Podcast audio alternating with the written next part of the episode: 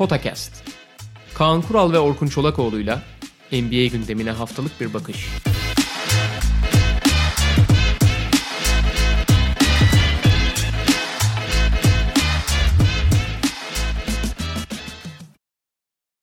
Merhaba, Podcast'a hoş geldiniz. Kaan Kural'la birlikteyiz. Gözünün önünde hala Adebayo'nun bloğu dönüyor mu abi? Abi Allah'tan şey oldu ya. Sonrasında Denver Clippers son maçı olduğu için hani en azından biraz bir süre sonra kanalize olabildin başka bir yere. Yani hakikaten arkasında bir şey olmasaydı yani bayağı uyutmazdı yani. Aynen öyle oldu bende de. Gerçi Denver Clippers'tan sonra da bir süre yani çok uzun süre değil de orada da şaşkınlıktan uykum kaçmış oldu. Peki Doğu'yla başlayalım. Denver Clippers'a başlayalım ve diğerlerine sonra geliriz. Ee, Batı Konferansı finaline ama Miami-Boston ilk maçla başlayabiliriz. Ya şöyle ilginç bir görüntü vardı aslında. Şimdi Miami bir sıfır öne geçmiş durumda ama e, aslında maçın önemli bölümünde diyebiliriz. Celtics daha üstün gözüken taraftı ki bu üstünlük skora da yansıdı. Sonra Miami takip halindeki takım oldu. Ha o e, sürekli böyle çift haneli skorla belki geriden takip etmediler farkı. İkinci periyotta hızlı kapattılar işte. Son periyotta on dört sayıdan geldiler vesaire ama bir böyle skorsuz genel görüntü üzerine konsantre olduğunda, odaklandığında sanki Celtics daha sahada ağır basan taraftı. Tabii maçlar böyle kazanılmıyor, ayrı konu. Yani burada biraz Celtics'in o görüntüyü verirken neden maçı kaybettiğini konuşmamız gerekiyor ya da Miami'nin bir maç tırnak içinde çalıp çalmadığını değerlendirmek gerekiyor. Ama bana göre böyle bir görüntü vardı. Bilmiyorum, sen de katılıyor musun? Abi kesinlikle katılıyorum. Yani hani skorboarda olmasa Celtics kazandı maçı yani. Hani ta, atıyorum jüri üzerinden yani jüri üyeleri olsa bu maçın işte hangi taraf kazanmaya daha yakın diye. Bu şey gibi hani boksta hakem puanlaması oluyor ya, çoğu zaman orada adaletsiz oluyor ama e, onun gibi bir şey olsa Celtics kazandı. Yani şu en basiti tabii ki şimdi blok çok dikkat çekiyor ama normal sürenin sonuna gelirsen normal sürenin sonunda iki tane acayip üçlük sokuyor Miami. Bir tane Tyler Herro'nun acayip cesur, zaten abi o yaşta nasıl bir cesaret var o şeyde ya. Bir de genelde abi o kadar genç oyuncular, on dokuz yirmi yaşındaki oyuncular arasında çok cesurlar oluyor ama genelde şuursuzluk üzerinden cesaret oluyor. Tyler Herro şey gibi ya, resmen otuz iki yaşında falan oyuncu gibi oynuyor. Tabii ki ufak tefek arada şey oluyor da onun dışında nerede şut seçeceğini, nerede... Az daha triple double yapıyordu abi maçta Tyler Herro. Zaten şimdi Goran Dragić özellikle skorer konumuna geldikten sonra Jimmy Butler'la birlikte o asıl oyun yönlendirmeyi paylaşan oyuncu olmuş durumda. Orada bir tane otuz saniye kala galiba çok da iyi olmayan, aslında çok da iyi bir tercih olmayan acayip çok erken bir üçlük gönderiyor. Onu sokuyor, sonra dönüyorlar bir tane Jimmy Butler sokuyor köşeden ki hani Jimmy Butler'ın biliyorsun normal sezonla playoff arasındaki üçlük yüzdesi arasında dağlar kadar fark var. Ve maç topunu da Boston çok kötü kullanıp kaçırıyor. Bir de yetmezmiş gibi yani hani iki tane çok kritik topu sokuyor, biri çok zor bir şut olmak üzere. Çok zor çözülen. Bir tane de basın atamıyor. Yani şimdi dengeler sadece burada bakarsan, normal sürenin sonuna bakarsan hakikaten şans dememek lazım bunu ama basketbol şeyi ibresi hep Miami'den yana kaldı. Yani orada uzatmanın sonunda da işte atıyorum o top oyuna girmeden yapılan foul gibi. Yani bir tane ufacık bir fark işleri çok değiştirebilirdi. Normal sürenin sonunda Boston çoktan kazanmış olabilirdi yani. Hı hı. E, ama senin de söylediğin gibi ya maçlar öyle kazanılmıyor. Yani jüriyle falan değil, hani resmen skorla kazanılıyor ve Miami'nin bir kere daha çok iyi ya da çok kendisi için çok ideal gitmeyen bir maçı hani hiç oyundan düşmeyerek sürekli, Miami'nin hep doğru seçim yapması gerekiyor ya oyuncuların özelliklerinden dolayı. Yani kimlerin topu atacağı, kimlerin onlara yardımcı olacağı falan çok belli. Öyle olmak zorunda daha çok. Onlar çok ortaya çıkıyor. Mesela Jae Crowder'ın yani ilk iki turdaki gösterdiği şut performansına devam edemeyeceğine inanıyordu herkes ki ben de öyle. Yani çünkü hakikaten şey gibi ya, Duncan Robinson gibi atıyordu yani. Bu maçı da ikide sıfırla başladım yanılmıyorsam. Sonra o da inanılmaz attı mesela. Çok çok ya yüzde kırk beş üçlükle atarak kazandı Miami. Ama genel itibariyle Boston için hiç şey bir maç olmadı. Nasıl derler? Hani basketbol terazisinden bakarsan hani kendilerini çok kötü hissedecekleri bir maç değil. Bir iki tane çok ilginç şey var maçla ilgili. Hani sana vermeden onları da söyleyeyim de not olarak. Abi Miami yani iki takım da tabii birbirlerinin için bir şeyler saklamışlar. Hı hı. Boston bir ara zona döndü ki abi Miami'ye zon yapılmaz. Yani Miami zon yapılacak son takım abi. Tüm N B A'de son üç dört takımdan biri. Yani bu kadar fazla ve bu kadar çeşitli şutör ve bu kadar pas trafiği yapan bir takıma zon yaparsan bir perişan ederler seni. Çok az yaptı Brad Stevens ama hiç yapmaması gerekiyordu. Hemen dersini aldı, bıraktı zaten. Miami de zon yaptı abi. Çünkü Miami özellikle savunması yani e, hücum ağırlıklı savunması zayıf oyuncularını saklamak için yapıyor. Fakat çok ilginç bir şey yaptılar abi. İki tane fizikli forveti, yani normalde zonun arkasında köşelerde olması gereken forveti öne koydular guard pozisyonuna. Hı hı. Jimmy Butler ve şeyi Jae Crowder oluyordu genelde. Normalde onlar e, arkada, işte Bam Adebayo'nun yanında olması gerekir standart alan sonu. Arkalarda da Goran Dragić ile Duncan Robinson var, yani zayıf ve fiziksiz şeylerini arkaya koydu. Şimdi burada şu amaçlanıyor şimdi. Abi bu Toronto'da bunu yapmıştı, Miami'de bunu yaptı. Abi savunmanın belki Toronto kadar ekstrem olmasa da asıl odağı Kemba üzerine. Yani Kemba'nın devreye girmesini istemiyorlar. Hı hı. Artık Kemba da zaten hani biraz sarsılmış durumda. Maçtan sonra da rezildim falan filan dedi. Maçın sonunda hani o kadar tecrübeli bir oyuncunun nasıl biraz e, sarsıldığını, psikolojik olarak sarsıldığını da gördük. Hani çok tuhaf tercihlerle falan. Burada asıl amaç bir Kemba'nın herhangi bir şekilde dribbling üzerinden bir şey üretmesini e, zorlamak için acayip fizikli oyuncularla yıpratmak. Hı hı. İkincisi de çünkü abi tepeden başlamadığı zaman organizasyon, herhangi bir hücum organizasyonu ikinci Boston için sorun değil. İkincil hücumcularla ya da kanat üzerinden daha izolasyon üzerinden oynamak çok sorun değil. Çünkü Jaylen Brown'da, Jameson ve Tatum'da oynuyor. Ama ana aksiyonu durdurursan abi, hep ikincil aksiyonlara zorlarsan rakibi belli şeylere kanalize ediyorsun. Hı hı. Aslında amaç o. Ve köşelerde abi zaten Goran Dragić ve Duncan Robinson'dan çok fazla... Duncan Robinson uzun olduğu için hani en azından köşe şutuna uzanabiliyor falan. Goran Dragić de zaten önde olsa da bir şey fark etmiyor. Köşede olsa da bir şey fark etmiyor. Adebayo'ya güveniyorlar onlar. Hı hı. Hani Dragić orada dursun bari diyorlar. Hani şey olmasın bari. Çünkü hiçbir yerde onu savunmada barındıramazsın. Adebayo'yla falan bir şekilde idare ederiz. Orada, oracık, orada dursun. Önde durmasın diyor. Çünkü önde durursak direkt Dragic'in üzerine geçecekler onu. Ve alanın ortasına girecekler yani. Onu engellemeye çalışıyor. Ve abi ben bunu daha önce hiç gördüğümü hatırlamıyorum. Böyle bir alan savunması. Zaten alan savunması hani yirmi yıldır falan hemen hemen hiç yapılamıyor. Şütörler bu kadar geliştikten sonra. Fakat bu acayip ilginç bir tercih abi. Ve ben işe yaradığını da düşünüyorum. Gerçi hani alanın hiçbir zaman çok işe yaraması ya da uzun süreler işe yaraması mümkün değil ama...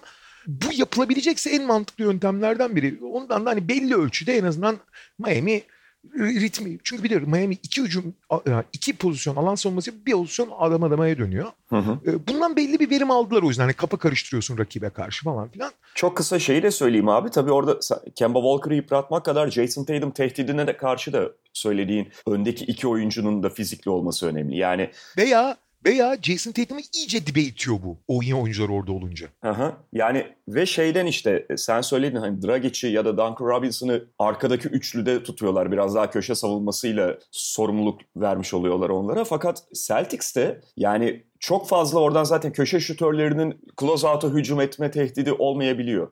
En azından hemen her oyuncunun olmayabiliyor ve bu gayet alınabilir bir risk Spoelstra açısından. Bu arada bu isimlerin örneğini verdik ama mesela Duncan Robinson veya Goran Dragić yerine Tyler Herro veya Kendrick Nunn'ı da koyabilirsin. Evet, yani evet. Hücum ağırlıklı olmayan. Ön taraftaki Jae Crowder, Jimmy Butler yerine Iguodala'ya şeyi de koyabilirsin yani. E, Iguodala, Der- Derrick Jones Junior hiç oynamadı da Iguodala'yı da koyabilirsin yani. Hı hı. Bu da aslında şey çok ilginç abi. Bu da bir taraftan da şeyi gösteriyor. N B A'de hücumun aslında ne kadar değiştiğini ve ne kadar çeşitlendiğini. Çünkü önde yenilmemek ve önde kuvvetli kalmak artık o kadar önemli bir hale geldi ki yani daha geniş bir alanda.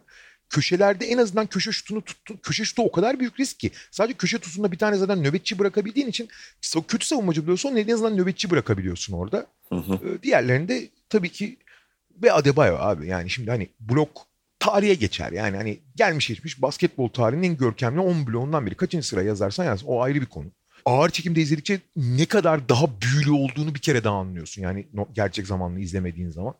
Maç kazandıran basket topu olması falan ayrı değerli. Ama abi ters eliyle geriye doğru kaykılarak akıl almaz bir zamanlamayla bloğu yapıyor. Bu blok şimdi ondan çok daha bahsedilmesini sağladı ama biz daha önceki programlarda konuşuyorduk. Abi Bam Adebayo şu aşamada en iyi değil ama kesinlikle Miami'nin en değerli oyuncusu. Ve lig hiyerarşisine baktığın zaman Bam Adebayo bu sene All-Star oldu. Yani kabaca ligin ilk yirmi beş otuz oyuncusuna girdi teknik olarak. Hı hı. Fakat abi bu hiyerarşide... Bireysel olarak yapabildikleriyle ve basketbolun gittiği yönle değeri bence bir kat. Nasıl bazı oyuncuların yeteneklerinde bir değişiklik olmasa da basketbolun oynanış şekli itibariyle değerleri düşüyor ya. Tam tersine Bam Adebayo katlanarak artıyor. Çünkü Bam Adebayo abi şu anki basketboldaki ideal beş numara. Daha iyi beş numaralar var mı? Embiid daha iyi diyebilirsin. Atıyorum Anthony Davis beş oynadığında. Anthony Davis de çok benziyor bazı açılardan. Pek çok açıdan Adebayo'ya. Bu abi maksimum değer yani. Yani budur. Bir tek işte... Biraz daha bitiriciliğini kullanabilirse ki hani serbest atışlarına falan bakıyorsun bileği temiz çünkü atabilir yani potaya. Biraz daha bitirici olursa, öyle ana skorer olmasına gerek yok ki olamaz kolay kolay. Ama biraz daha bitirici olabilirse abi hakikaten N B A'nin en değerli on oyuncusu arasında yazabileceğim bir konuma gelecek yani. Ya da işte hani biraz daha bitirici kesin ve biraz daha belki şutunu arkaya çekebilirse, mesafesini genişletebilirse ki kesin bence iş oraya gidiyor bu arada. Yani bence de, bence ben de. O gelişimi göstereceğinden en ufak şüphe duymuyorum. Çünkü yani bunu orta mesafesine falan bakarak, e, serbest atışındaki gelişime bakarak zaten üç aşağı beş yukarı öngörebiliriz. Şu anda çok temiz orta mesafe atabiliyor Bam Adebayo. Serbest atışlarda bu maçta biliyorsun hani yayında konuşuyorduk seninle. Biraz zorlanır gibi oldu ama genel görüntüde yine kötü atmadı ve sezon şey playoff'ta zaten yüzde seksen yedi ile atıyordu maça gelene kadar. All-Star maçında falan da atmıştı. Kariyeri boyunca hiç skorer olmadığı için alışkanlığı yok abi. Yavaş yavaş o alışkanlığı kazandıkça yani abi sen bunu atabilirsin yani çekinme falan dendikçe, o da kendine inandıkça kesin artacak o ya. Bu arada şey ufak bir düzeltme yapayım şimdi hemen şey ser, yani en azından N B A kariyerinde serbest atışının en düşük miktarı bu sezonmuş yüzde altmış dokuz. Ben mesela e, orta mesafe muhtemelen maç içinde daha fazla atmaya başladığı için o bana yanılgı getirdi. Ama şey yani eskiye göre çok daha rahat orta mesafe atıyor. Zaten oyunu tepeden yönlendiriyor falan. Hani oyunun diğer yönlerindeki gelişmeyi anlatmaya gerek yok ama şutu da gelişiyor Adebayo'nun. E, maçla ilgili son bir notum var benim. Sonra hani senin notlarına şey. Belli bir yer. Şey çok ilginç. E, Boston'ın abi e, her ne kadar dört gün dinlenmiş olsa da hı hı. E, yorgunluk değil ama bana zihinsel olarak bir belki de o Toronto'nun sertliği, yoğunluğundan çıktıktan sonra biraz bir konsantrasyon kaybı var gibi abi. Çünkü biliyorsun yani Boston'ın da Miami'nin de yarı finallerde, konferans yarı finallerindeki bir numaralı önceliği geri koşmaktı. Yani çünkü e, Milwaukee'de Toronto'nun da ekmeği suyu açık saha. Yarı sahada ne kadar sorun var, açık sahada çok başarılar. O yüzden hani bütün diğer onlarca yapmak istediklerinin dışında bir numaralı öncelik. Yani ölümcül günah geri koşmaktı ve müthiş geri koştu ikisi de. Çok disiplinli iki takım zaten. Abi Celtics bu sefer geri koşarken çok problem yaşadı ya. Yani çok problem yaşadı derken bir Houston gibi değiller tabii ki. Yani doğa, doğaları gereği. Ama abi klasik Celtics geri koşma disiplinini çok kaybettiler. Çünkü bir de Miami çok süratli bir takım olsa da çok pasör olduğu için adam pa- bulamadığın anda boş şey pozisyonu buluyor. Çok buldu. Bir, ikincisi Kemba'nın çok kötü olduğu, çok yetersiz kaldığı bir yerde abi Jaylen Brown'u ne kadar uzun süreler unuttular ya. Hı hı. Ya böyle atıyorum ikinci yarıda yirmi hücumda iki kere bana top geldi Jaylen Brown'u. Yani Grant Williams'la aynı şeyde kullandılar mı? O da mesela kasıtlı olmadığı kesin. Çünkü Boston'da öyle bir şey yok. Hani öncelikler sıralaması veya egolar falan yok. Clippers ya da Clippers gibi değiller yani. Çok çok unuttular yani. Kesin. Ve birçok pozisyonda da fiziksel avantajı varken eşleşmesine. Hı hı hı. E, son olarak şeyi de söyleyeyim. Ben bu seride şeyin çok zorlanacağını düşünüyordum Goran Dragic'in. Ki maçın başında biraz zorlandı ama abi çok şey ya. Çok bilerek oynuyor falan ve yine Celtics savunmasına karşı. Gerçi Smart'la çok az eşleşti. Belki Smart'la eşleşirse biraz daha işi zorlaşacak ilerleyen maçlarda ama şey e, hücum liderliğini gene yapabildi ki o önemli abi. Hücum lideri olmadan, çünkü Miami'nin hücum kapasitesi sınırlı abi. Tamam çok iyi pasörler, çok iyi ekstra şütörleri falan var ama çok yüksek vurucu gücü olan bir takım değil. Bir tane yani Dragic'in hücum liderliğini mutlaka belli bir seviyede yapması gerekiyor. Eğer başka biri yani Jimmy Butler dışında da pek alternatif yok ama başka biri o sorumlu almayacaksa yani. Bu kadar benim söyleyeceklerim. Abi şu senin bıraktığın yani Dragic'le birlikte aynı zamanda transition konusundan ben de devam edeyim. Ee, zaten en çok konuşmak istediğim oydu. İstatistik var önümde. Bu John Schumann'ın yazısında tam gördüm. Çok çarpıcı çünkü bu. Ee, şimdi sen de söyledin. Celtics zaten hiçbir zaman net fast break yemiyor ama transition falan yemek de Brad Stevens'ı çok çıldırtıyor. Sen yayında da çok altın çiziyordun kenardaki belli reaksiyonlarını falan Brad Stevens'ın. Çünkü yani Miami'yi zaten hani birçok şeyini kısıtlayabiliyorsun. Fakat kalkıp orada kolay basket yediğin zaman can suyu veriyorsun Miami'ye. Ve abi şu istatistik önemli. İlk maçta Miami Heat hücumun ilk altı saniyesi içerisinde kullandığı şutlarda on altıda on iki. Ya ben eminim ki dün şeyde takım idmanında Celtics'in tamamen buna eğilmiştir Brad Stevens. Ya da çok ağırlıklı olarak en fazla buna vakit ayırmıştır. Kesin. on altıda on iki bunlar... kabul edilemez bir şey abi Celtics açısından. Hayır. Bir de bunların çoğu dikkatsizlik yüzünden oldu. Yani hani Miami'nin çok yaptığı ekstra bir şey veya takımın bir takım fiziksel ya da işte personel sorunları yüzünden değil. Tamamen dikkat eksikliği yüzünden geldi bunların önemli bir kısmı. Evet ve Miami'nin zaten çok oyun karakteri değil abi. E, sezon istatistiğinde falan böyle sürekli fast break zorlamıyorlar. E, hızlı hücum bulduklarında efektifler ama sürekli bunu zorlamıyor Miami Heat. Biraz gerçekten karakter dışı. Özellikle Raptors serisiyle birlikte düşünürsen Raptors'ı ne kadar kısıtladılar yani. Hiç açık saha vermediler. Pascal Siakam'ın ölümünde çok büyük bir pay sahibiydi bu. E, özellikle o Raptors serisinden sonra Celtics'in bu kadar fazla yani tırnak içinde beleş basket yemesi Stevens'ı haliyle delirtmişti. Ha şöyle bir tarafı var. Yani haliyle abi playoff serilerinde ilk maçtan sonra bile hemen kaybeden tarafın bir takım ayarlamalar yapması gerekir. e, fakat her zaman da ayarlama yapacağım bir şey olmayabilir. Yani rakip sana çok bariz bir üstünlük sağlıyordur. Yani çok kaba bir örnek verelim. İşte hiç eşleşemediğin iki on beşlik bir oyuncusu vardır ve kaç tane ayarlama yapabilirsin? Yardım getirdiğinde de çat çat üçlük yiyorsundur. En azından Celtics'in gerçekten biraz dikkatle, biraz böyle daha fazla üzerine eğilerek işte bu aradaki bir günde video seansıyla falan yapabileceği ve sıkabileceği bir musluk var ikinci maçta.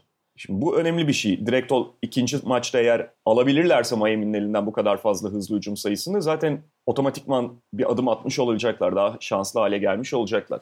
Miami de buna karşı tabii bir şey söyleyecek miyim? Miami de buna karşı Butler'ı biraz daha nasıl öne çıkarabileceğini muhtemelen araştıracak ve bunun üzerine eğilecektir. Yani çünkü Butler biraz da kazandıkları ve işte şey sonda o normal sürenin sonunda öne geçiren üçlü sonra uzatmada işte basket faulü yaptığı için çok üzerine konuşulmadı. Ama üçüncü periyot başlarken Jimmy Butler yanlış hatırlamıyorsam on iki sayıdaydı. Ve... Ya da ya da sekiz sayıdaydı. Son periyot artı uzatmada on iki attı. Şimdi on iki ile sekizin nasıl yerleştiğini unuttum. Abi sayı tabii ki yani rakam vermek istiyorsun ama sayıdan bağımsız abi. Oyunun hiçbir yerinde son hani normal sürenin son beş dakikası ve uzatma hariç oyunun hiçbir yerinde hücumun lideri olmadı. Ne atarak aha, ki zaten uzun süre atmıyor. Abi oyun yönlendirmeyi de daha büyük oranda Tyler Herro'ya bıraktı mesela. Ve Dragic'e evet. Yani Butler'ın sezon boyunca en iyi yaptığı şey çok kötü şut attı falan ama ne zaman öne çıkacağını, ne zaman geride duracağını, ne zaman yardımcı olacağını, ne zaman bireysel oynayacağını çok iyi bilip hı hı, bunu da kötü şut atmasına rağmen sezon geneli için konuşuyorum. Bunu çok iyi yapmasıydı. Bu maçta bayağı geriye gitti. Evet sonunda öne çıktı ama abi maçın kırk iki kırk üç dakikasında ondan beklenen şekilde oynamadı. Yani atıyorum yani şey bu Harden için bana söylüyoruz ya abi önemli olan kaçırman değil. Biraz oyun şey olman lazım. Aktif olman lazım oyunda. Bayağı saklandı abi maç içinde. Aha. Yani onun da biraz daha hani bu kadar fazla yine transition sayısı ilk altı saniyede içerisinde ilk altı saniye içerisinde atılmış şut falan bulamayacaklarını varsayarak Miami'nin mutlaka Butler'ı öne çıkarmanın yolunu bulmaya çalışacaklarını ya da araştıracaklarını düşünüyorum. Çünkü e, daha fazla tıkanmaları mümkün. Celtics tarafında da bir şey dikkat çekici. Şimdi Marcus Smart çok ekstra bir maç oynadı. Yani işte on üçte altı üçlük, on sekizde dokuzla yirmi altı sayı falan. Smart zaten hiç sayı atmadığı bir maçta bile katkı, nasıl katkı verebiliyor bunu biliyoruz. Ama bir de üzerine böyle yirmi sayıyı geçtiği zaman iyi bir yüzdeyle o çok ekstraya giriyor. Ve aslında bir bakıma Celtics Smart'ın bu kadar iyi oynadığı bir maçı kaybettiğinde tüh be kaçırdık diye düşünüyor olabilir. Fakat bir de şöyle bir tarafı var abi Marcus Smart'ın çok iyi atmasının. Bunu ilk maçta çok net hissettik. Kendini kaybedebiliyor Marcus Smart. Hakikaten yani e, zaten hani çok böyle her zaman en doğru hücum kararını veren bir oyuncu değil. Bu e, başka çok fazla fayda sağladığı için takıma Brad Stevens ona tolerans gösteriyor. Fakat abi bu kadar iyi şut attığı zaman biraz böyle iyice şey e, şutunu seçemez hale gelebiliyor. Özellikle mesela üçüncü periyottaydı galiba ya da son periyodun başında mıydı emin değilim.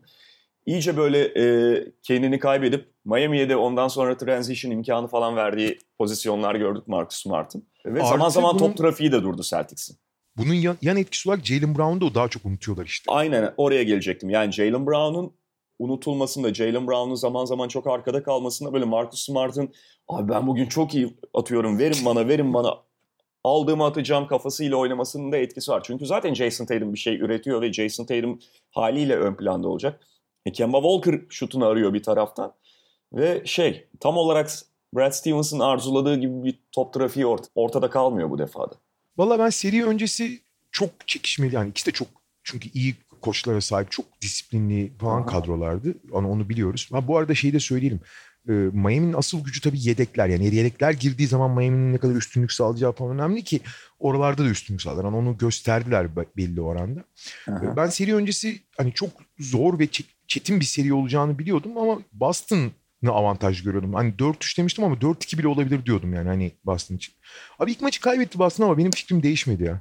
Benim de, çünkü Miami'nin maçı biraz önce hani ifade etmeye çalıştığımız gibi çaldığını düşünüyorum ben.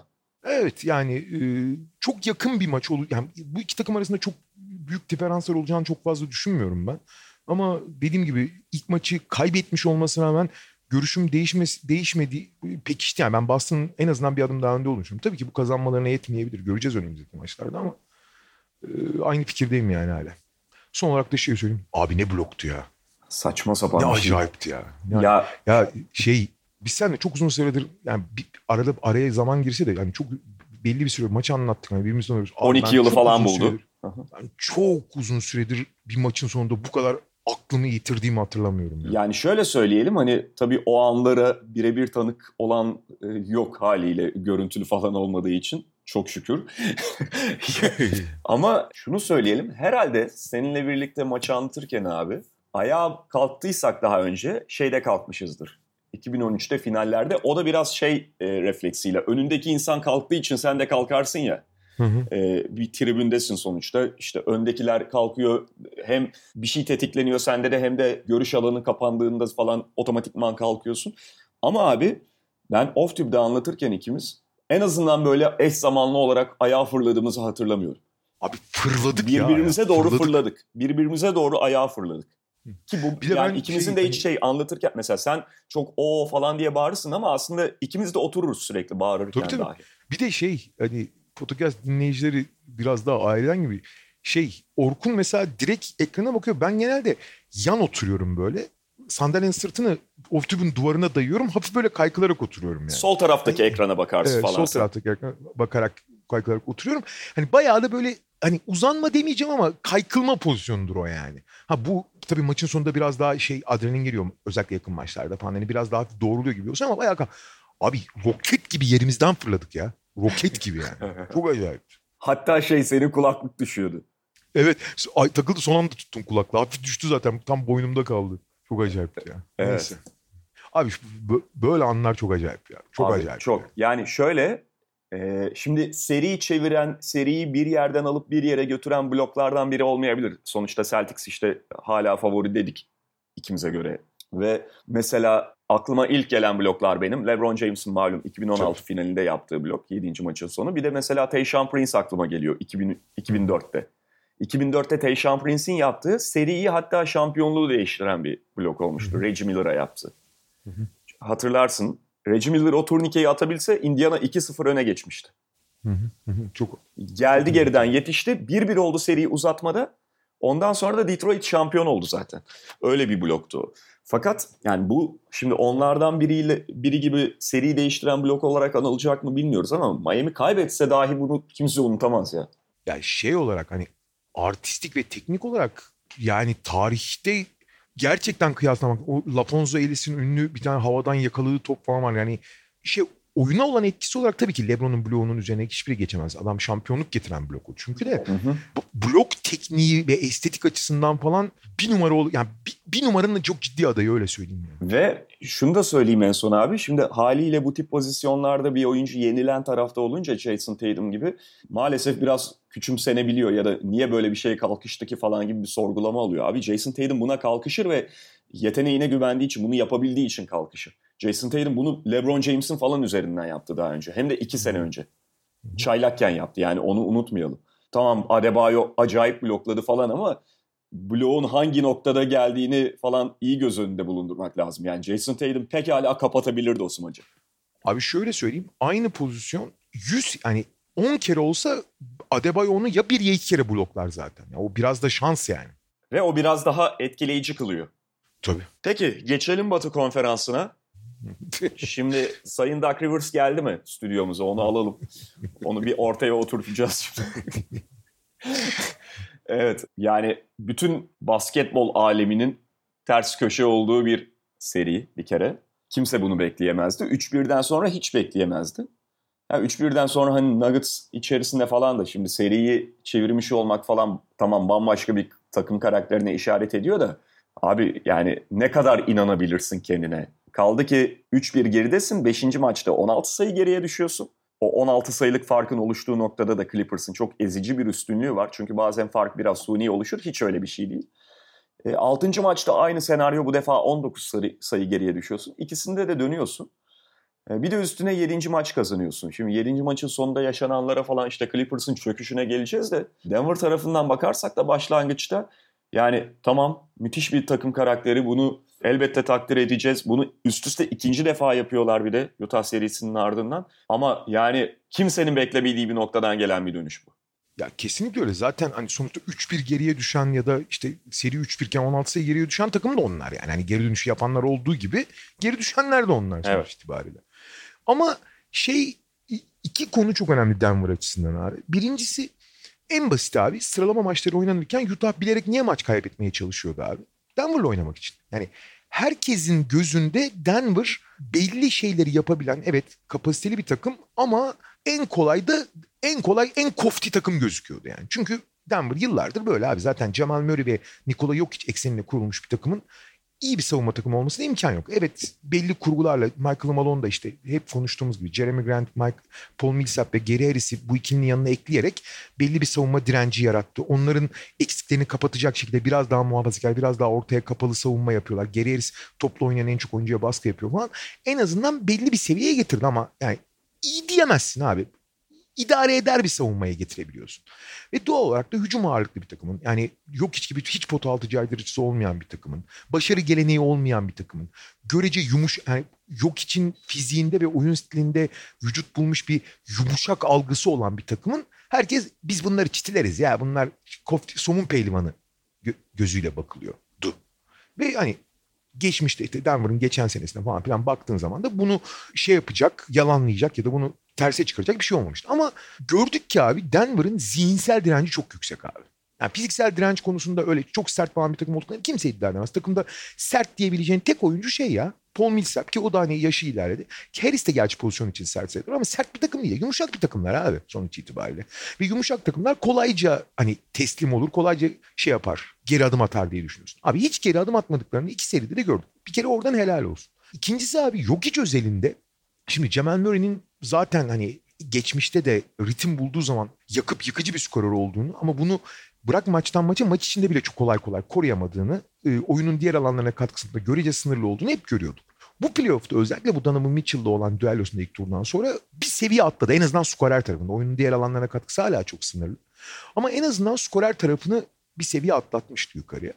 Ve asıl ama önemli olan, yani gene işte Jamal Murray'e de bakış bu. Asıl abi yok için sahada yaptığı hiçbir şey görsel olarak diyeyim seni çok etkilemediği için, pasları hariç görsel olarak seni çok etkilemediği için sanki etkisi atıyorum müthiş bir smaç yapan, işte iki kişinin üzerinden acayip bir şut atan bir oyuncu kadar değilmiş gibi gözüküyor. Halbuki abi bunların hani matematiksel dökümleri var. Ve Jokic abi ligin en değerli oyuncularından biri, yani ilk on oyuncusu arasında, bunu kabul etmek lazım. Çünkü birçok şey evet özellikle savunmada falan eksikleri olsa birçok şeyi yapabiliyor.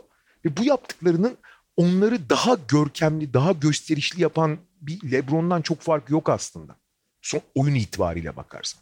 Sadece algısı daha düşük. Hı hı. Ve nitekim bu seride Denver'ın en önemli avantajı, seri öncesinde de konuşuyorduk, yok işte eşleşecek oyuncuları yok. Clippers'ın ki yok işte eşleşebilecek oyuncu sayısı çok düşük zaten. Yani birazdan konuşuruz. Davis, Lakers'ın büyük şansı da. Çünkü Jokic abi bir numara oynayan beş numara aslında. Yok hiçbir numara oynuyor. Ve özellikle bu seride çok da şut atarak. Mesela altıncı maçta muazzam şut attı. beşinci ve altıncı maçta. Biraz bazen saçma sapan şut attı hatta. Evet. Ve onun klasik şey özelliği var ya. O acayip bir şey ya. İyi e, şutuna acayip baskı yapıldığı zaman böyle şutunu değiştirip acayip bombeli atıyor. Göğe dikiyor topu yani. Falan. E, onlar da tuhaf gözüküyor. Hani fırlatmış gibi gözüküyor ama o aslında onun ikincili oyuncu şut stili. Yani savunmadan kaçma stili aslında. Topu çok göğe dikmesi. Daha düşük yüzdeli olsa da o da bir atış yani. Ve muazzam şut atarak, biraz da skorer yönünü öne çıkararak hakikaten bence daha önce, çok daha önce verilmesi gereken, hani değerli olduğunu herkes söylüyordu ama fark yaratan, oyuna ağırlık koyan ve bir oyunun kaderini değiştiren oyuncular sınıfına yazılması belki de bu seriyle oldu. Ben daha önce bunu hani düşünüyordum zaten. Hani dile de getirmiştim zaten de e, bu seriyle oldu. Fakat bütün bunlar dursun bir kenarda. Denver'ı çok takdir ediyoruz vesaire. Onları biraz da Lakers serisini konuşurken konuşuruz. Abi gidip gelelim Doc Rivers'a oturtacak. Doc Rivers'a, daha doğrusu Clippers'a gelmek lazım. Abi e, sana vereceğim sözü de üç tane şey söyleyeceğim abi. Hı. Üç tane periyot var. Ben inanamadım abi. Yani beşinci, üç bir önde Clippers. Favori vesaire. Bıçkın çocuklar, delikanlılar, millete sağa sola sataşıyorlar, dikleniyorlar, ırkçı söylemlerde bulunuyorlar, kenardan dalga geçiyorlar. Her tür şey var. Her tür kabadayılık, zıpçıktılık, eşeklik diyelim var yani adamlarda. Abi üçüncü maçta, pardon özür dilerim, beşinci Beş. maçta son bölümde, yani son altı dakika içindeki bir dört dakikalık bölüm var. Galiba kırk iki ile kırk altıncı dakikalar arası olmasa ya da kırk bir kırk beş de olabilir. on dokuz dört seri yediler abi. Maçın en kritik yerinde. altıncı maçta yirmi altı ile kırk altıncı dakikalar arası. Yani ikinci yarının hemen başıyla son iki dakika artık çok anlamı kalmayan yere karşı. Yani ikinci yarının neredeyse tamamında altmış yirmi beş. Bak hı hı. on dokuz dört dört dakikada, yirmi dakikada altmış yirmi beş. Son maçta da üçüncü çeyreğin ortasından dördüncü çeyreğin ortasına kadar otuz beş on iki dakikada otuz beş on üç. Abi bak on dokuz dört maçın en kritik yerinde. İkinci yarının tamamında altmış yirmi beş. İkinci yarının ortasında otuz beş on üç. Abi bu kadar üst düzey takımlar arasında bu kadar büyük farklar oluşmamalı abi. Oluşamaz zaten normal şartlarda. Bunu teknik taktikle falan, yok hiç şöyle, yok hiç hiç savunamıyorlar vesaire falan, bunları açıklayamazsın abi. Yok böyle bir şey. Bu total bir kopuş, çöküş, dağılma, ölmedir yani. Abi özellikle yani son maçın ikinci yarısı, bak son periyot değil, koca bir ikinci yarı inanılmaz ya. Ve söylediğin gibi uzanıyor yani. Üç maçtır gelen bir şey ama bilhassa son maç inanılmaz şey. Şimdi Kawhi Leonard'la Paul George biliyorsun son periyot sayı atamadılar. Hı hı. Ya Kawhi Leonard'la Paul George'un sıfır sayıda periyot kapatması nasıl bir şey abi? Yani yedinci maçtan iz- bahsediyoruz abi. Nasıl izah edebilirsin abi bunu? Ve koca ikinci yarıda galiba toplamda on sekizde iki atabiliyorlar. on sekizde iki. Kawhi Leonard'la Paul George'dan bahsediyoruz abi ya. Yani bak Denver Nuggets basketbolda bugün kullanılan savunma sistemlerinin falan dört beş tanesini o gün icat etmiş olsa Mike Malone ve çat diye yedinci maçta al ulan ben bugün senin önüne bunu koyuyorum diye koysa, Doc Rivers böyle ulan ne yapıyor bunlar çözemeseler, bu yine mümkün değil abi normalde. Mümkün değil. Yani Denver savunmasıyla falan ne kadar takdir etsek de açıklamak mümkün değil abi. on sekizde iki, on sekizde iki miydi tam hatırlamıyorum ve son periyotta Kawhi ile Paul George'un sıfır sayı atmasını.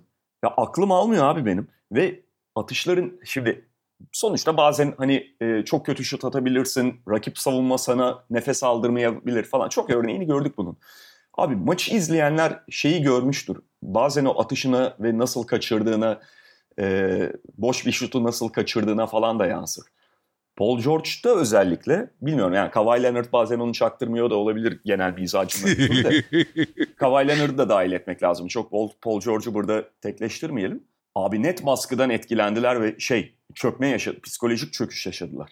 Abi köşede o, boş üçlüğü, boş üçlüğü Panya'nın yanına vurdu ya. Aynen abi. Ya o, olacak iş değil o. Olacak iş değil. Ve yani nasıl bu kadar sinebilir? Sinmeyi bıraktım yani maçın dışına çıkabilirsin ya ikiniz birden. Abi şöyle, bunu daha önce konuşmuştuk. Ben Amerikan Mutfak'tan falan da söylemiştim de. Abi bu şeylerin e, snobluğu, şımarıklığı Clippers'ın. Şimdi daha önce şımarık ve snob takımlar gördük abi. Özellikle başarı kazanan takımlarda oluyor. Kendi yeteneklerine çok aşık olmaya başlıyorlar. Havaya giriyorlar falan. Bunu en görece ayakları yere basan takımlarda bile gördük. Mesela Lakers'da görmemiz çok normal. Yani Shaq'in falan olduğu yerde şımarıklık olmayacak mı? Adam hiç hayatı şımarıklık yani. Aha. Ee, ama mesela Golden State gibi görece çok ayakları yere basan bir takımda, Draymond Green hariç. Abi Klay Thompson gibi yani işimdeyim gücümdeyim adam bile mesela iki bin on sekizde falan hatırlıyorsun şey diyordu. Ya işte evet ilk yarı istediğimiz gibi gitmedi ama biz biliyoruz ki üçüncü yarıda, üçüncü çeyrekte oyunu biraz şey yaparsak kazanırız diyordu. Ve yapıyorlar, kazanıyorlar. Ama abi onların şöyle bir durumu var. Abi onlar bir şeyler başarmış. Nasıl başaracaklarını, başarmak için neler yapabili- yapmaları gerektiğini biliyorlar. Bu onlara zor geliyor, monoton geliyor, kolay geliyor, rakibi küçümsüyorlar falan. Bunların hiçbiri doğru şeyler değil. Takımlara zarar veren, takımın altına oynayan. O yüzden başarının tekrarlanmasını zorlaştıran ögeler ama bunlar biliyorlar abi ne yapmaları gerektiğini. Bunu bunu yapmamız lazım. Buna buna dikkat etmemiz lazım. Şöyle şöyle oynamamız lazım. Şöyle şöyle avantajlar yakalamamız lazım. Biliyorlar, yapamıyorlar, yapmıyorlar vesaire. Abi bu takım ne başarmış lan? Kawhi dışında hangisinin bir başarısı var abi? Hangisi bana kariyerinde şunu yaptık diyebilir yani? Bilmiyorlar nasıl yapacaklarını. Ve kritik yere geldikleri zaman, maç kazanma noktasına geldikleri zaman esas somun pelivanı onlar abi. Yani başarı şartı, keskin oynamaları gereken, ne yapmalarını çok bilinçli yapmaları gereken yere geldi ama elleri ayaklarına dolandı. Zaten sezon boyunca kolektif bir... Şimdi takım bir kolektif anlayış üzerine kurgulanmış bir takım değil. Çok parça parça oynayan bir takım. İşte Lou Williams, Montrezl Harrell bir şey oynuyor. Kawhi bir şey oynuyor. George bir şey oynuyor. Yani birbirleriyle çok sinerji yaratan bir takım değillerdi. Ama kurguları böyleydi. Ben yani sezon içinde zaman... Biliyorsun Doc Rivers delirdi sezon içinde yani. Çıldırdı adam bu takım bir türlü ritmini bulmuyor diye. Tam bulmuştu pandemi öncesindeki bir aylık süreçte. Ha, zaman içinde alışacaklar. Herkes işte bu parça parça yerlerine alışacak. Orada disiplin kazanacaklar ve bir yere gelecekler diyordum. Pandemiden sonra işte talihsizlikler falan. Ya ben sezon yani playoff ilerlerken de ritim bulacak mıyım? Tam tersine psikolojik olarak yıkıldıkları gibi ne yapacağını bilmemekle elleri ayakları titredi abi ikinci yarıda. Elleri ayakları titredi yani. Evet. Ve sana bir şey söyleyeyim mi? Şimdi elendikleri için konuşuyoruz da bütün playoff maceralarına bak, gerek Dallas serisi gerek Denver serisi. Abi sürekli buna benzer durumlarda kalıp hep Kawhi kurtardı onları. Abi Kawhi'nin kurtarmadığı bir galibiyetleri var ya. Bütün playoff'ta altı artı yedi on üç maç oynadılar. Kawhi'nin kurtarmadığı tek bir on üç maçta dört artı üç yedi galibiyet aldılar. Kawhi'nin kurtarmadığı tek maçları var. Kawhi'nin kötü oynadığı iki maçları var işte. Biri son maç, biri de senin ikinci maçı. Onları zaten kaybettiler. Abi sürekli Kawhi kurtarıyor. Ne yapıyorsunuz abi siz? İşleri iyi giderken güzel, tamam mı? Aa, coşuyorsun ama yüz elli attıkları Dallas maçında falan. İşler biraz zora girdi ama elleri ayakları dolanıyor. Ha bunun yanında tabii bireysel olarak da Lou Williams'la Montrezl Harrell'ın yerlerde sürünmesi. Feci. yirmi üçte iki üçlük attı ya Lou Williams seride. yirmi üçte iki nedir abi? Hı hı. Lou Williams Montrezl Harrell çok kötü. Morris iyi başlamıştı. Feci bitirdi Marcus Morris. Zubat Jokic eşleşmesinden dolayı bir de iyi oynayan tek oyuncular, en önemli oyuncu Zubat'tı. Jokic eşleşmesi onu çok yıprattı. O da dağıldı. Ki en disiplinlerden biriydi. Abi sana şöyle söyleyeyim. Jeramichael Green hariç bireysel olarak iyi bir insan da sayamıyorsun yani. Jeramichael Green'in de eti ne budu ne zaten yani. Zaman zaman da Pat Beverley ama yani o zaten çok fazla sahada kalamıyor ya da kaldığında sana zaten hani yirmi sayı falan atacak, atacak değil Pat Beverley. Son bir şey söyleyeceğim abi sana bırakmadan.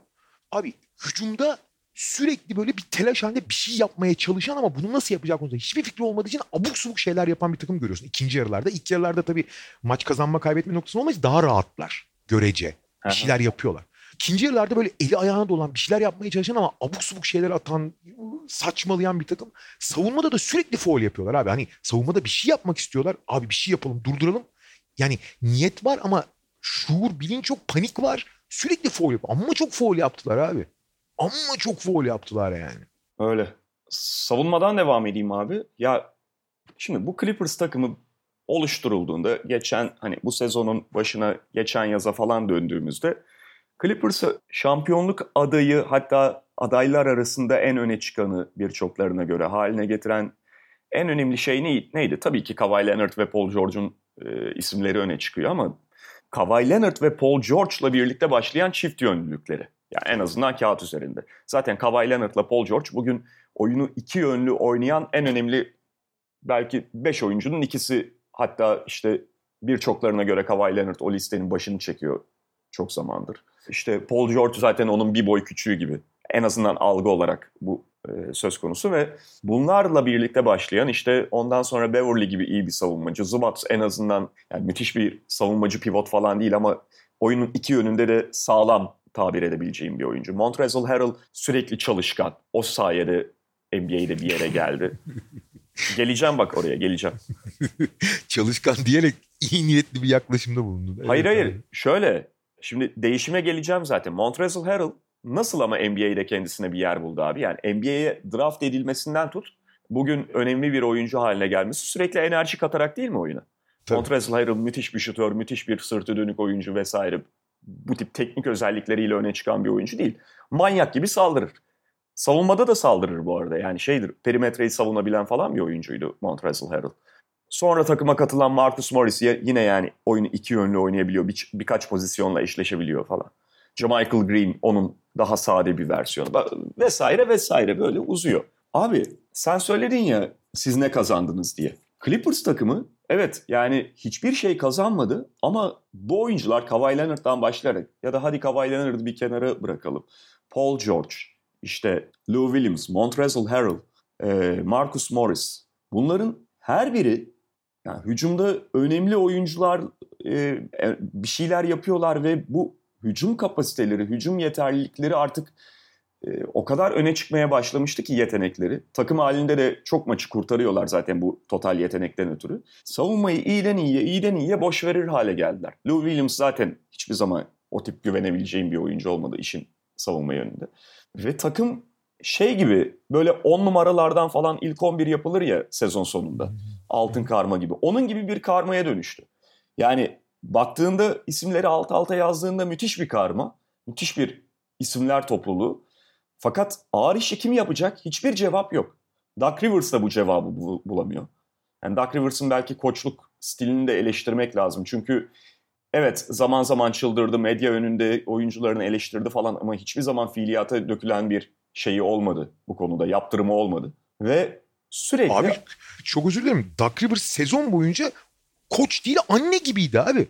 Ve şey bir anne, sert bir anne değil yani. Hani... Yok yok şey, ya evladım yatağını topla deyip duruyor. Ya zorla toplat abi, ne yapıyorsun lan bütün sezon? En fazla bak yatağını topla, hani böyle dersini çalışmazsan şu şu olur dedi. Hani ceza vermedi hiçbir oyuncu. Hani ceza verme derken ne ceza verebilir? Şimdi Kawhi Leonard'da Paul George'u mu oynat- oynatmayacak? Hayır ama rotasyonda ufak ayarlamalarla mesaj verebilirsin. Başka mesela Lou Williams'ın atıyorum süresinden kısabilirsin. Başka oyuncunun süresinden kısabilirsin. Fakat hiçbir aksiyon almadı Doc Rivers ve buna tamamen göz yumdu. Giderek yani yavaş yavaş da demeyeceğim. Giderek bu takımın karakteri haline geldi. Ve geldiğimiz noktada işte senin bıraktığın yere geleceğim.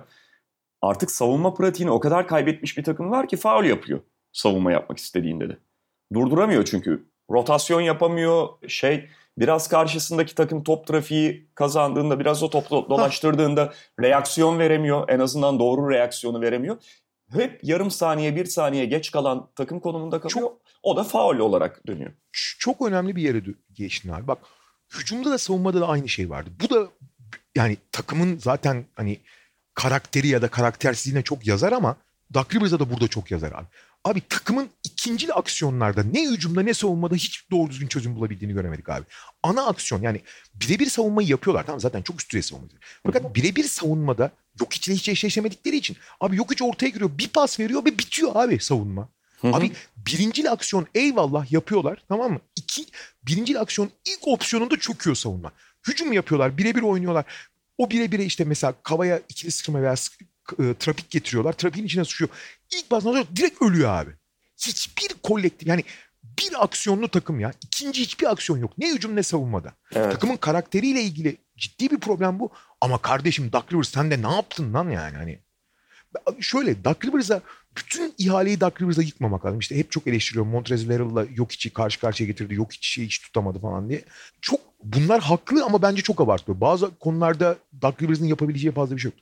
Fakat abi hiçbir şey de yapmadan olmaz ki. Hani söylediğine şefkatli şey anne gibi bütün şey izlersen abi bir süre sonra salona da sıçarlar şeye de yaparlar yani.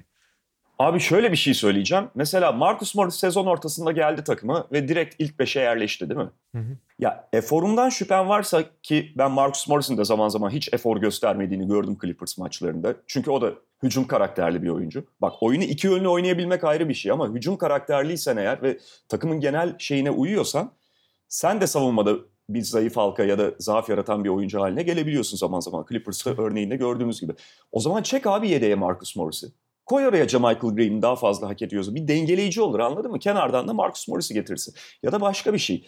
Lou Williams önemli bir oyuncu olabilir. Lou Williams belli bir şey saygı gerektiriyor olabilir falan. Ama Lou Williams bu kadar savunmada zaaf yaratıyorken senin zaten elinde hayvan gibi hücumcu var. Ya oynatma abi Lou Williams'ı belli abi, maçlarda. O, sıfır dakika oynat demiyorum. Her maçta da Lou Williams'ın yirmi beş otuz dakikayı görmesi gerekmiyor abi. Savunmada tutamıyorsun. Hücumda bir problemin yok. Hücumda bir şekilde atacaksın. Lou Williams'ın sahada ne işi var abi? Lou Williams bir de hücum da edemedi yani. Abi turnike munike kaçırıyordu en sonunda artık. Boş turnike kaçırıyordu yani. Yani şöyle bir şey söyleyeceğim abi. Birazdan Lakers konuşacağız. Ya Alex Caruso dediğin adam şu Clippers takımında hiç dakika falan alamazdı muhtemelen bütün sezon boyunca. Şu anda Lakers'ın önemli bir rotasyon parçası değil mi? Evet. Bu Clippers takımında gerçekten süre alamazdı. Rotasyona kazara girerdi. Terrence Mann gibi girerdi. Abi Ter- Rodney McGruder var mesela. Çok paralel kurabildiğini. Ha, ha. Yani bak Alex Caruso işte benzeri bir oyuncu Clippers'ta işte Rodney McGruder var dedik. İlla şu kadar her dakika oynamalı, yirmi dakika oynamalı falan demiyoruz ama e, hiçbir deneme yapmıyor. Çünkü bu oyuncuların işte Lou Williams'ların, şeylerin, Marcus Morris'lerin falan kafasında delinemeyecek süre şeyleri var zaten. Doc Rivers'ın kafasında ve onların yeri garanti ve sonra da o takıma sirayet ediyor abi. Geneline sirayet ediyor yani. Ben çok uzun süredir böyle korkunç bir mental çöküş görmemiştim ya. Yani böyle bir dağılma çok nadir görülür yani. Ya bu çok N B A nadir. Tarihine geçecek bir fiyasko ya. Çok büyük bir rezalet. Yani aynen, Doc, aynen. Doc Rivers değil de şey bir koç olsaydı, Doc Rivers dua etsin çok saygın bir koç. Hem Hı. medya nezdinde hem oyuncular nezdinde. Oyuncu nezdinde o saygınlığa sahip olmak da önemlidir sonuçta. Sen Kawhi Leonard'a, Paul George'a sahipsen onların eyvallahını almadan koç kovamazsın. Doc Rivers dua etsin çok seviliyor. Aynen. Ya şey dediğim gibi patronun önemli yani hepsini Doc Rivers'e çıkarmamak lazım. Onun payını iyi ayırmak lazım ama bir de abi diğer taraftan son olarak şeyi söyleyeceğim. Abi şu anda dünyanın en iyi oyuncusu tartışmasında ben hala Kavayı bir numaraya koyuyorum. Tamam, dünyanın en iyi oyuncusu konumunda. Şu an itibariyle.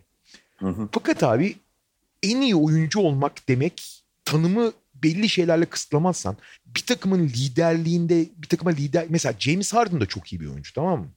Fakat James Harden'la LeBron'un atıyorum Jimmy, Jimmy Butler'la Kavay'ın sahaya koyduğu şeyler arasında basketbol yeteneklerinde başka şeyler de var.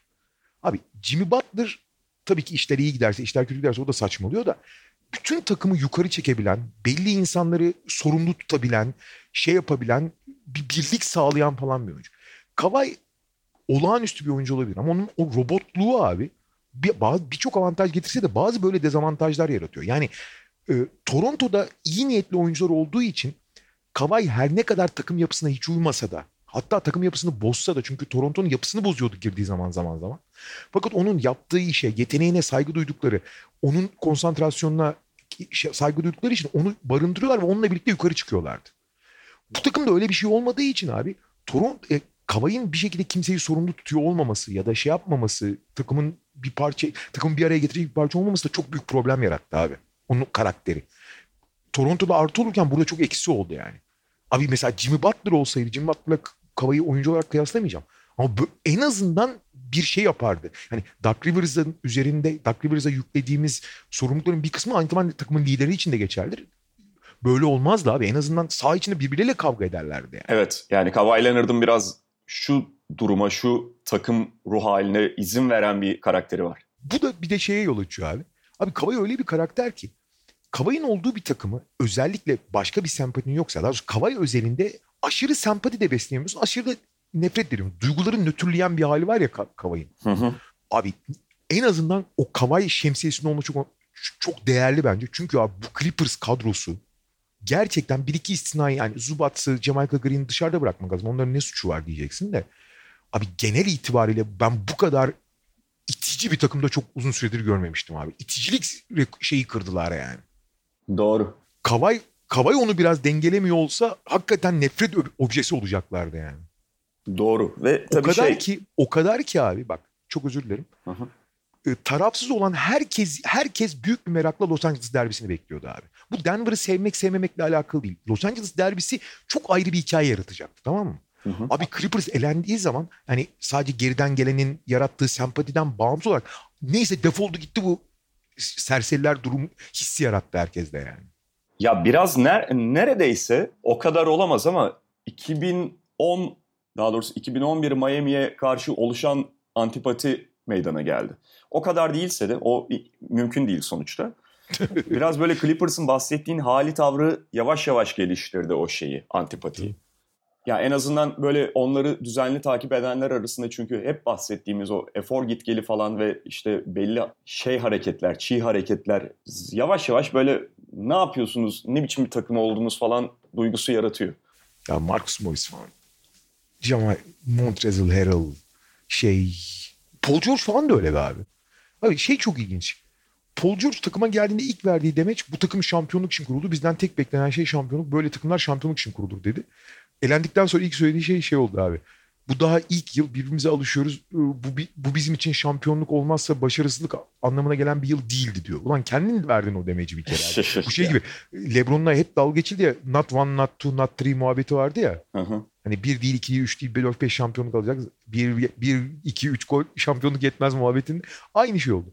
Ve hani Paul George'un da abi işte ne bileyim Damian Lillard'ın şutundan sonra şeyinden sonra böyle e, şey... yarım mızıkçı demeçleri falan da yani hakikaten antipatik ötesi oluyor bazen. Yani. Aynen abi. Paul George demeçlerine çok yansıyor. Bu geçen turda mıydı? James Harden'la ilgili alakasız. Yani kendisi çok kötü oynarken söylediği şey falan. Tabii, ne tabii. Alaka abi? Harden nereden çıktı yani? Sen niye Harden'ı isimlendirerek bir de orada örnekli ortaya atıyorsun? Kaldı ki Harden kariyerinin en iyi savunmasını yaparken yani. Kendini kurtaracaksın diye iyice rezil de oluyorsun. Çok çok kırılgan bir psikolojisi var ki zaten hani ilk turda da görmüştük onu. Yani gerçekten bunalıma falan çok kırılgan bir psikolojisi var yani. Kardeşim Paul George bu sene Paul George oldu gözümüzün önünde. Birilerinin M V P adayıydı bir ara. Evet, birkaç sezon önce. Peki. Yok, geçen sene gerçekten belli bir dönem en azından M V P adayı gibi oynadı hakkını. Yani en azından performans, saha performansı hakkında teslim edelim, ayrı konu. Ya ben, ben çok severim Paul George'u. Hala da severim de orası burası oynamaya başladı diyeyim. Doğru diyorsun. Gelelim Denver Lakers'a. Evet. Şimdi ya iki tane seriyi üç birden çevirmiş olan bir takım için ve Clippers'ı elemiş bir takım için bu seride şansı yok falan elbette demeyeceğiz. Ama bir taraftan bu seriye bakarken öncelikle şunu da ortaya koymak gerekiyor. Yani Lakers'ın kağıt üzerinde ağır bastığını zaten herkes söylüyor, ayrı konu. Ve Lakers, Denver'ın geride bıraktığı Utah ve Clippers'a göre net bir farklılık da ortaya koyuyor. Hani kağıt üzeri kadro üstünlüğü bir kenara, Lakers gerçek anlamda savunma karakteri edinmiş bir takım. Bunu Houston serisinde özellikle çok ağır biçimde gösterdiler. Ne Utah böyle bir takımdı? Zaten öyle bir iddiası da oluyor. Yani şöyle, tabii ki Gobert öyle bir izlenim şey yapabiliyor ama Denver'a karşı Utah'ın özellikle Denver'ın stilinden ötürü yedinci maça kadar çok net savunma yapamadığını gördük. Farklı kazandıkları maçları tam olarak değerlendirmeye almamak lazım ama Utah Denver'ı kilitleyemiyordu abi yedinci maç öncesinde. Utah e, Clipper... hücum, hücumla or- oynadı bütün seriyi neredeyse. E, son evet, maçı evet. Yani Utah'la ilgili bir Gobert'den kaynaklanan savunma takımı algısı var ki zaman zaman evet savunma takımı olabiliyorlar ama bu sezonun çoğu bölümünde ve özellikle Denver serisinde o karakterde bir takım değildi Utah. E, Clippers'ın sav- savunma problemlerinden yeni bahsettik. Lakers öyle değil abi. Artı Denver'da en büyük dengeleri bozan, her şeye karar veren, en önemli yaratıcıyla eşleşebilecek, yani tüm N B A'de çok az oyuncu var yok işle eşleşebilecek, onlardan birine sahipler abi. Hı hı. Anthony Davis bu seride ne yapar? Yani Anthony Davis bu seriyi yüzde otuz iki isabetle yedi buçuk sayı, altı, yedi buçuk sayı, sekiz buçuk reboundla bitirirse, fakat Jokic'le eğer beklediğimiz savunmayı yaparsa iyi iş çıkarmış demektir. Çünkü Denver'ın en önemli sorunları, Clippers serisinde hiç gözükmedi bu ama Denver'ın ikincil yaratıcısı çok az. Yani Jerami Grant, Paul Millsap, e, Michael Porter Junior girdiği zaman yapabiliyor onu. O da sınırlı yapabiliyor gerçi. Hani iyi şutör olduğu için yapabiliyor. Ama Gary Harris hatta ve hatta bir yani Jamal Murray de belli bir seviyenin altında yapabiliyor. Hani Jokic efektif pası verip yani hücumun avantaj yakalayacağı yaratımı sağlamadan diğer oyuncuların yaratımı çok düşük abi. Çok düşük. Hani iyi bir hücum takımı, potansiyelli bir hücum takımı, ama bu hücum takımının ana yaratım unsuru şeyden kaynaklanıyor. Yok içten. Ha, evet Jamal Murray de biraz yapabiliyor. Gary Harris bu özelliklerini tamamen kaybetti ama işte takım havaya girdikçe yukarı çıktıkça biraz biraz belki e, hareketlenmiş olabilir. Montemoris ben biliyorsun çok severim. O yapabiliyor ama Montemoris oynadığı zaman Jokic'le rolleri çok çakıştığı için onları çok yan yana oynatmaktan çok fazla verim alamıyorsun. Ama alman gerekebilir çünkü eğer Davis gerçekten Jokic'i dur abi üst düzey bir hücumcuyu yani üst düzey bir oyuncuyu tamamen durdurmuyorsun ama sınırlayabilirse bizim beklediğimiz gibi o zaman işte Montemoris'e çok ihtiyacı yok. Ama Montemoris dışında evet bir yere kadar Jamal Murray abi üretim çok düşüyor o zaman Denver'da. Yani çok e, gene potansiyeller gene e, üst düzey oyunculardan en azından hücum anlamında sahipler ama toplam üretimleri çok düşecektir. Hele ki e, Lakers'ın belli bir sezon içinde geliştirdiği belli savunma kimliği, disiplini kaybetmediği, diğer oyuncular dikkatsizlik yapmadığı sürece Davis Jokic'le eşleşti, e, eşleşirken hakikaten Denver'ı Denver'ın o ana silahı olan hücumun belli oranlarda çok sınırlandığını göreceğiz yani. Evet. Ve diğer tarafına şöyle, bakarsın. Şöyle çok özür dilerim. Denver şimdi tabii sahada olan takımları inceliyoruz. Abi şu seri, seri e, tabii ki bir eksiklik takımda çok önemlidir. Mesela Avery Bradley'nin eksikliğini belli yerlerde nasıl aradığını biliyoruz Lakers'ın. Her ne kadar şu an iki turda rahat geçmiş olsa da belli şeyler. Abi şu ana kadar çok bahsedeyim ama bu turda Bill Barton'u o kadar çok arayacak ki Denver. Şu en ihtiyaçları olan oyuncu Bill Barton bu seri için yani. Hı hı. Ve hani Lakers hücumu Denver savunması tarafından bakarsak bile ya Denver tamam hiçbir zaman zaten çok üst düzey bir savunma takımı olmadı fakat şöyle ufak bir avantaj belki e, söylenebilir. Yani işte ilk turda Donovan Mitchell'ın onları ne kadar sıkıntıya soktuğu falan malum. Lakers'ın tam olarak o kadar ön alanda Denver'ın kontrol etmekte zorlanacağı bir oyuncusu yok. Yani LeBron James tabii ki unutmuş değilim ama LeBron James'in stili biraz daha Nuggets'ın belki kontrol edebileceği bir stil. Çünkü daha çok aşağıda karşılaman gerekiyor LeBron James'i. Ve Clippers serisinde şeye çok alıştılar abi. Orta mesafede e, rakibin yani e, potaya potaya belli mesafede kalabalık tutup oradaki karışıklığı yakalayıp dışarıda e, dışarıya çıkmasını ve dışarıdan organizasyon yapılmasını çok zorlamaya başladılar. Lakers'ın da şutörleri çok sallantılı olduğu için eğer Lakers o şutları bulur, bulur da isabet sağlayamazsa Denver'ın ortayı daha çok kapatan, daha muhafazakar savunması hakikaten iş, iyi iş yapabilir yani. Evet. Yani tabii ki işte o şutörler belli bir düzeyde şut attığında buna LeBron James de dahil. Çok şutuyla ilgili problem yaşamadığında yapabileceğin fazla bir şey kalmıyor açıkçası. E, o zaman tek geçerli planın biraz çöpe gitmiş gibi oluyor ama hiç olmazsa direkt dışarıdan vuran, dış tehdidi belki önceki rakiplerine göre biraz daha düşük olan bir takım olduğu için Lakers bu bakımdan ufak bir avantajı, yani avantaj demeyelim ama nefes alma noktası var gibi Denver Nuggets. Ve LeBron'un, LeBron'un başına verebilecek atlet savunmacıları da var sonuçta. Yani e, hani tamam LeBron James'e LeBron James'i ne kadar sınırlayabilirsin? Ayrı bir konu fakat eşle, belli eşleşmeleri var Denver Nuggets'ın. Ya bu arada Jerami Grant'e prim verebiliyor mu abi şey Denver? Abi bir önceki tur Kawhi'la boğuştu. Biliyorsun Jerami Grant çok iyi bir savunmacıdır. Birkaç pozisyon savunur ama incedir. Yani kalın ve çok kuvvetli oyunculara karşı zorlanıyor. Abi Kawhi'ya karşı öldü. Abi Kawhi bitti, LeBron başlayacak. Yani gene e, fizik anlamında çok zorlanacak. Hakikaten yediği dayağın haddi hesabı kalmayacak yani Jerami Grant'ın. Arada boş günlerde idmana çıkarmasınlar bari, dinlendirsinler. Ya zaman zaman Paul Millsap de o şeyi alacaktır ama Paul, Paul biraz ay- ayaklarını yavaşladığını hep konuşuyorduk. Fakat geçmişte çok eşleşti LeBron çok, James'le. Çok. Ve iyi eşleşti çoğu zaman abi. Evet. Teslim edilmese de. Yani biraz Paul Millsap, LeBron James sonbahar eşleşmesi de görebiliriz. Sonuçta LeBron da eskiye göre yavaşladı. E şey Torrey Craig de var abi. Bulur, evet. Atlantik buluyorlar aslında. Ama diğer taraftan da işte şey ya yani Jamal Murray çok iyi bir playoff geçiriyor falan da Lakers da o konuda öyle iki rakibi geride bıraktı ki yani hmm. en azından kağıt üzerinde Lillard ve Harden'ı saf dışı bıraktıklarını ve iyi de kontrol ettiklerini düşünürsek kazandıkları maçlarda bilhassa şimdi Jamal Murray'e karşı önemli iki testten çıkmış olarak geliyor Lakers. Hem takım savunması hem bireysel savunma. Çok fazla mesela Jamal Murray'nin üzerine verebilecek oyuncusu da var Lakers. Yani playoff başlarken şeyi konuşuyorduk. Ee, işte Avery Bradley yok ve belki de ona en çok ihtiyaç duyacakları iki eşleşme üst üste geliyor. Lillard ve sonra muhtemelen Harden'la diye. Hakikaten de öyle oldu. Fakat hem Kentavious Caldwell-Pope hem işte Alex Caruso hem yaptıkları alan savunması falan derken zaman zaman Houston serisinde Lakers hiçbir zaman ciddi anlamda sıkıntı yaşamadı bu oyunculara karşı.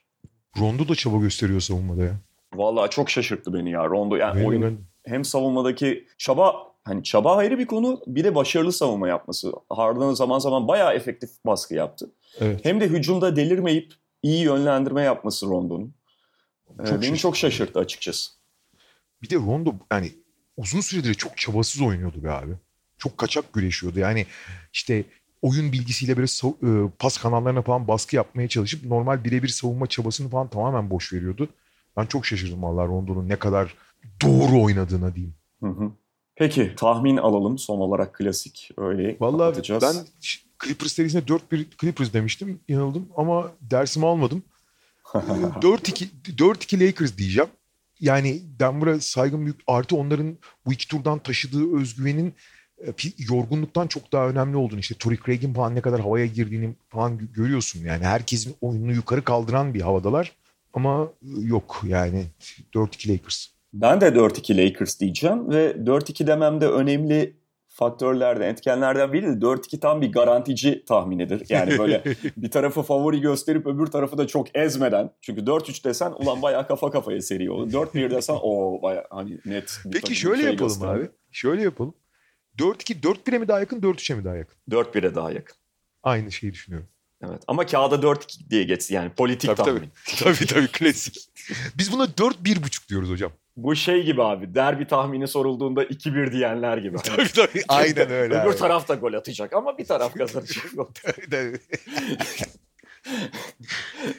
dört iki dedik ve böyle kapatıyoruz. Ee, tekrar görüşmek üzere, haftaya hoşçakalın. Hoşçakalın.